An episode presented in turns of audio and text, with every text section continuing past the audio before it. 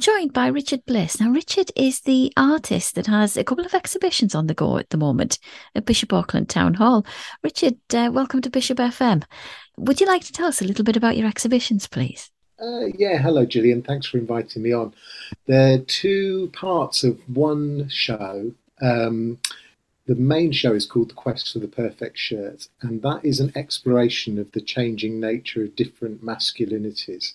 And I've been trying to think about, the big question I asked myself was, what would happen to masculinity after patriarchy? So if we sweep away our ideas about gender, which we're becoming increasingly liberal and thoughtful about, what happens to what we currently construct as masculinity? Um, and as a gay man, what does that mean for me? So I'm attracted to masculinity. Um, what would it mean for me? So I couldn't really find that answer in texts, and I couldn't really find that answer in books. So I thought, well, do what artists do and just start making the work about it. And the shirts were a really good way for standing in for the male body, because often when we think about masculinity, or certainly when I think about masculinity, I start to think about men and the male body. And that isn't always helpful, because obviously masculinity doesn't have to belong to a biological body. Um, but the other thing about shirts is that they're really accessible. Everybody knows what they are. Um, and the way that the show looks, you can you can enjoy it on lots of levels. You can just go in and kind of pick your favourite shirt, or your least favourite shirt, or a shirt that you might like to wear, or you can read all the texts that are also there as part of the exhibition, um, and read the titles of the work, and maybe have a little bit of a, a, a deeper thinking, if you like, um, about what masculinity is. And then the other part of the show is really reflects my other work, which is it's called Workers' Thread. Um, and in that work, I, I research working class people who've been left out of history. Um, you don't often find them in the official records, but you might find references in newspaper articles, or if it's more recent history, people may even have living relatives who can tell you about people who've contributed to our regional heritage. Um, and in this particular show, you can see pieces. Uh, there's a dress which is called Kitty Grady's Dress, which celebrates Kitty Grady, who was a maid at Ushaw College in Durham. Um, and it's fascinating. If you've ever been to Ushaw, you might have noticed that there isn't one. That's Nancy the dog complaining as well about how working class animals are left out of history. Um, So you can also you can see how there are absolutely there are no pictures of women on the corridors of Ushaw. Sometimes they appear in the contemporary work, but there are none in the permanent works that are made for Ushaw. It's all of the leading priests. But of course, it was women that kept the whole place going. Um, they were the maids, they were the cooks, they were the teachers. The nuns taught in the junior school. Um, they were the secretaries. So there's been this army of women over history. Um, who've kept that place going. And now, of course, there are lots of women on the full-time staff and amongst the volunteers who keep Ushaw going. Um, but they're not all often celebrated in the history of the place. So I made Kitty Grady's Dress as a way of putting Kitty's history back into Ushaw. Um, and there's a coat, which is called the Socialist Pioneer's Coat. That's made of um, images from miners' banners. So very much the kind of masculine history of our region. Um, but it's a nineteen fifties swing coat, because I was researching in the uh, Durham archives of the county council, and I came across this amazing picture of a, quite a large group of women who were the pioneer women of Newton Aycliffe. They were the first women to live in the new town when there were three hundred forty-six pioneers. And in this photograph, they're very proudly holding their uh, Labour Party Women's Section banner. But they're all wearing these fantastic coats, and you kind of think, yeah, I can I can really relate to that. It made me think about my own mum, who was a trade unionist, and she'd always, I always say to her, you know, why do you put on your good coat to go to a meeting? And she'd always say, well, you know, she was quite a small woman, a small, small woman from Lancashire, and um, she would always say, well, if I go to the meeting in my good coat, then the men will take me seriously.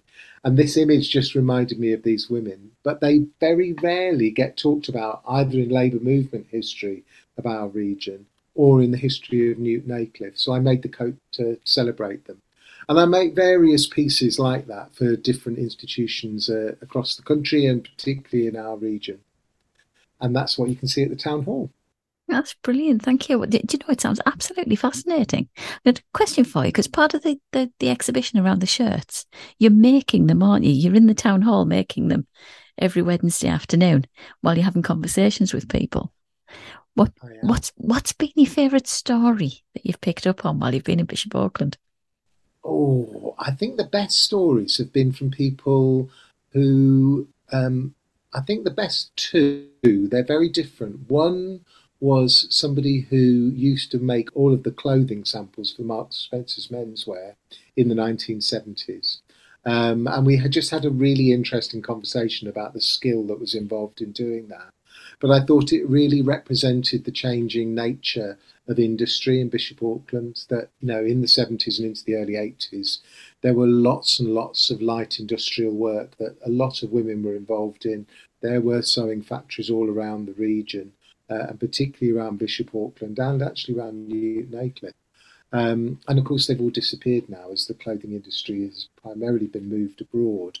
Um, and with that, quite difficult levels of exploitation sometimes happen in, in factories abroad. And what this woman was talking about was how much pleasure she had in having worked at a very high standard um, in the Marks and Spencer's factory. Um, as the sample maker. The sample maker is the person who, when the design comes in, they make the first one in the run to see where the difficulties are in making it before it goes on to piecework. So they're very highly skilled dressmakers and tailors. Um, and that's, you know, I've learnt along the way. I, I'm a, an artist rather than, although I call myself an artist tailor, I don't have that level of training. So it was fascinating to talk to her about the skill that she had, but also a skill that is being lost in this country. Um, there are many people who are trying to get it going again, and, and the very best of luck to them. So that was a great story because it illustrated to me the changing nature of employment in Bishop Auckland. Um, and then just the other day, I had a brilliant conversation with a teacher about how um, he had always encouraged boys um, to think about their behaviour. And he was very, he'd come three times to see the show and particularly come to see me on a Wednesday to talk about how interesting he thought the shirts were. But I found his conversation about how he would encourage boys to reflect on their behaviour, not simply saying sorry for something that they've done wrong, but to reflect on their behaviour and think about how they could be different in the future. Um, and uh, he'd also been part of quite a radical movement when he was a, a teacher, where teachers would be put in charge of a department where they didn't necessarily have skill. And he'd been put in charge of the needlework department for a while. And that how how how that had changed the way that the department was seen, and also how um, more boys felt comfortable to come and do needlework as a result of having a man in charge of the department. So, yeah, I'd say those two. I've had lots of lovely conversations, but I would say those two maybe stick out and are going to emerge in the work later on. It sounds absolutely fascinating. I I haven't been to the exhibition yet. I fully intend to. Um, how long have I got? How long is it on till? Because it closes on the thirtieth of November. Right, fabulous. Well, that's good to know. I need to get down there because I'm absolutely fascinated. I'd love to see it and uh, have a look round. Well, Richard, thank you so much for speaking to us here on one oh five point nine Bishop F M. It's been a pleasure um, to catch up with you, and I, I do hope the rest of the exhibition goes well. Thank you. Thank you very much, Gillian. It's lovely to talk to you.